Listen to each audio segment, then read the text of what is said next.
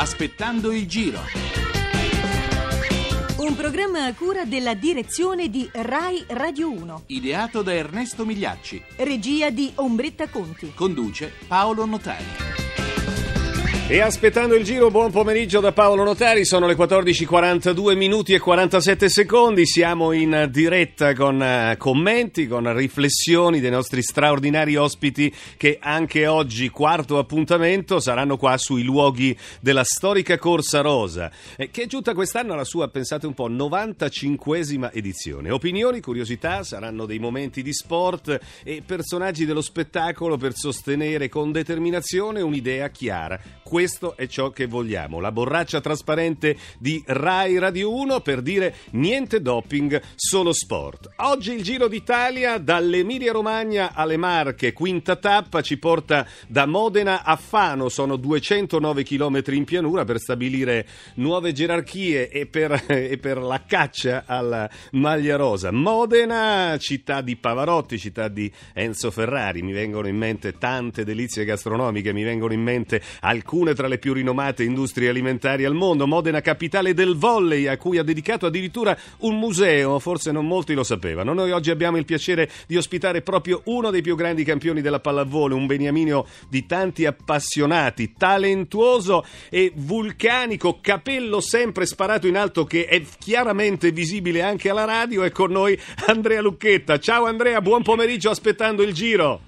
Buon pomeriggio Paolo, intanto ti ringrazio perché ovviamente mi hai dato la possibilità di essere definito come un gran bel pezzo da museo. No, no ma grazie, no, bellissimo, bellissima questa cosa, un'ottima figurina. Cioè se veniamo a visitare il museo troviamo anche te lì, so, è eh, pronto. Assolutamente, guarda, hai citato proprio Modena come terra di motori, di sapori, ma soprattutto sa trarre benissimo quelle che sono le indicazioni dalla storia e dalle radici. La famiglia Panini ha dato grandissime opportunità di far sognare, di far giocare tanti bambini con tutte le collezioni ed ora Tonino Panini ha raccolto tutto in due musei, uno suo personale e quell'altro della figurina appunto. E tu grazie alla Modena Panini hai debuttato proprio in Serie A e hai ottenuto a Modena proprio la convocazione, la prima convocazione in nazionale, sufficiente per farti innamorare di questa città? Cos'altro ti ha fatto innamorare? Cos'altro ami di Modena?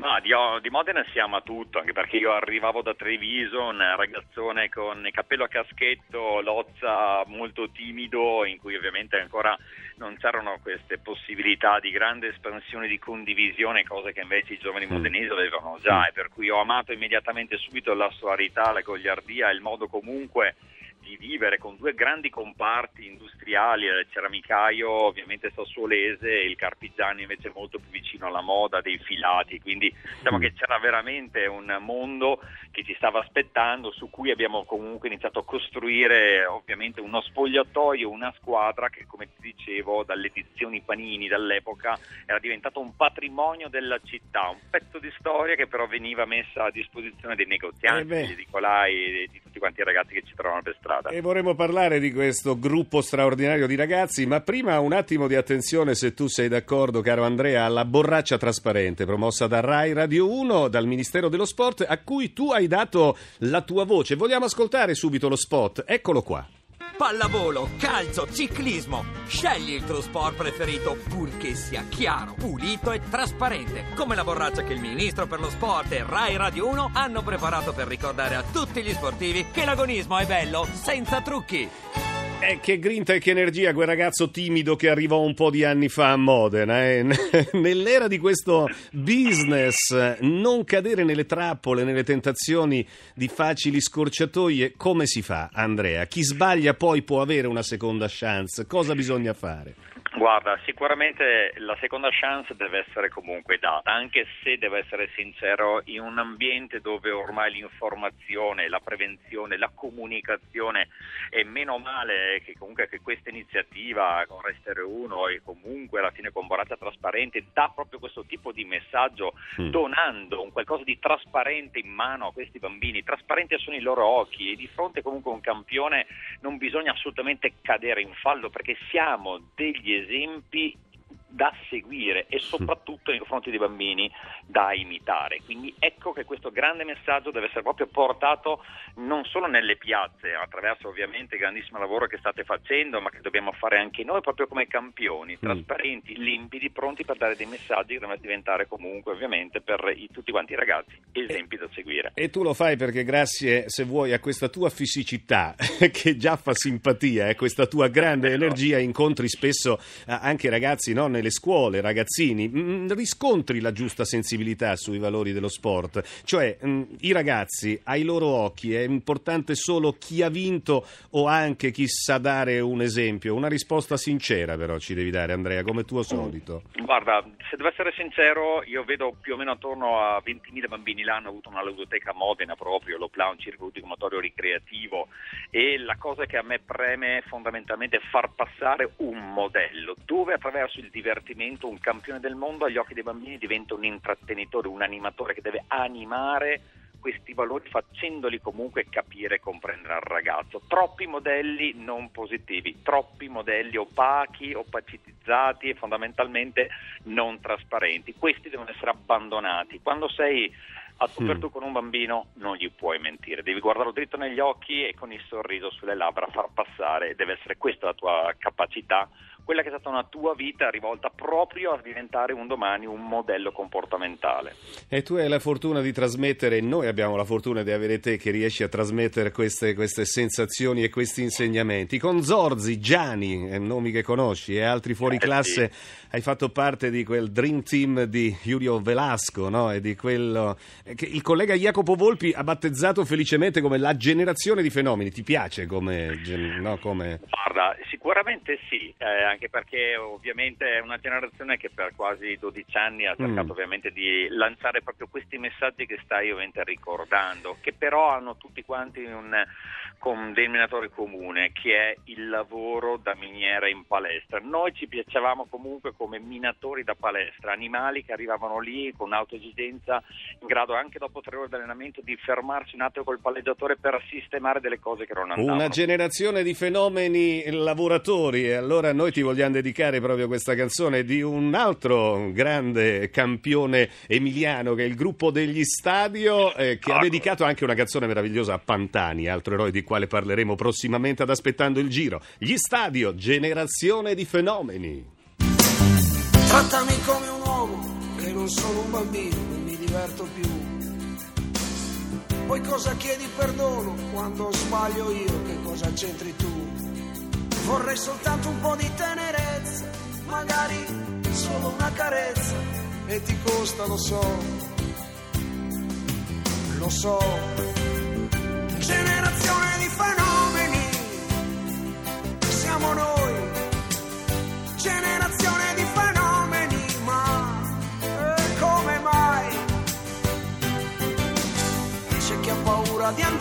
Andare in seggio via e si vergogna un po',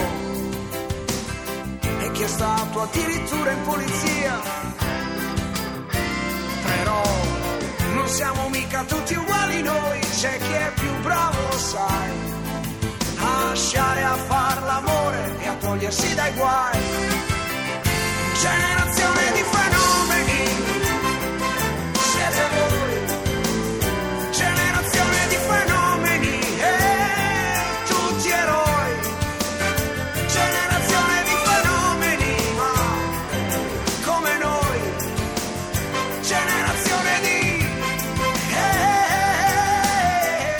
Felicissimi alle 14.51 e 20 secondi di essere qua aspettando il giro con Andrea Lucchetta e una generazione di fenomeni, caro Andrea, che di recente ha perso prematuramente un protagonista. Il 24 aprile scorso al Palasport di Ravenna anche tu hai indossato quella maglia numero 16 in onore di Vigor Bovolenta, morto improvvisamente sul campo di gara nelle Marche, se non sbaglio, per un malore un mese prima. Che ricordo porterai con te?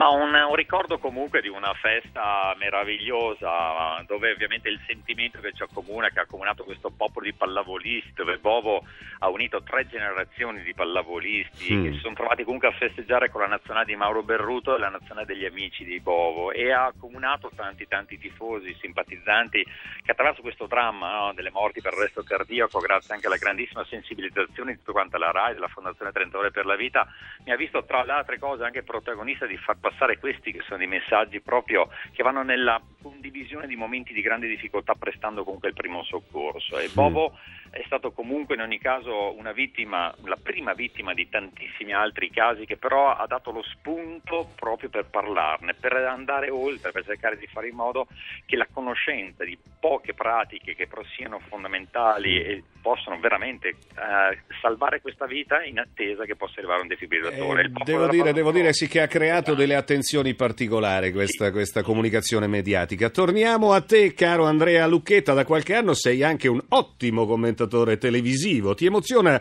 raccontare lo sport? Come ti trovi a bordo campo? Sei sempre così pieno di adrenalina anche con il microfono in mano o, o ti, o ti controlli un po'? Assolutamente Paolo, è veramente, io entro nella partita, entro dentro, mi metto veramente nei pantaloncini del giocatore. Vorresti andare a dare una stoccata alla palla? Sì, sì, sì, perché proprio do questo tipo di enfasi proprio anche alle mie telecronache su Rai Sport. Le abbiamo seguite.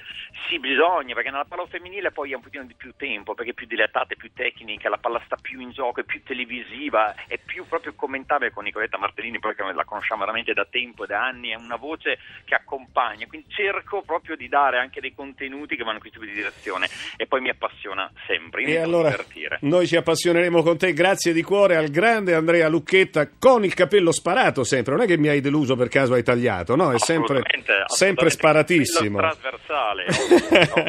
C'è un grande saluto al nostro grande ospite Andrea Lucchetti ad aspettando il giro, buon pomeriggio aspettando il giro anche a te. Grazie, ciao. L'appuntamento adesso con i miti in maglia rosa, gli uomini che hanno scritto con il loro sudore e le loro imprese i più bei capitoli della favola del ciclismo. Oggi vi raccontiamo e parliamo di Eddie Merckx.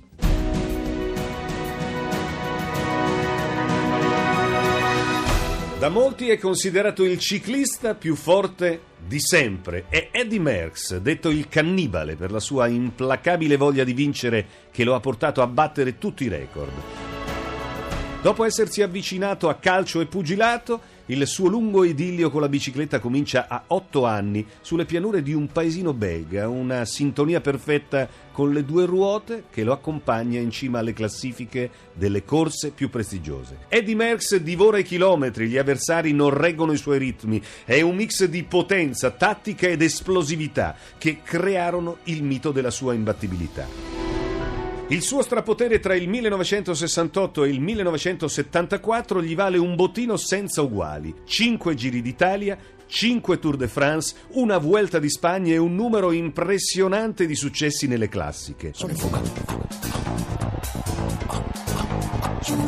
Nato nel 1945, si è ritirato il 18 maggio del 1978. Il suo Belgio gli ha tributato onori da sovrano. Una fermata della metropolitana a Bruxelles porta il suo nome. Le sue gesta sono narrate in una serie limitata di francobolli e ancora oggi il cannibale continua a collezionare riconoscimenti internazionali. Guardo il cielo, salgo in alto come un falco, sto planando.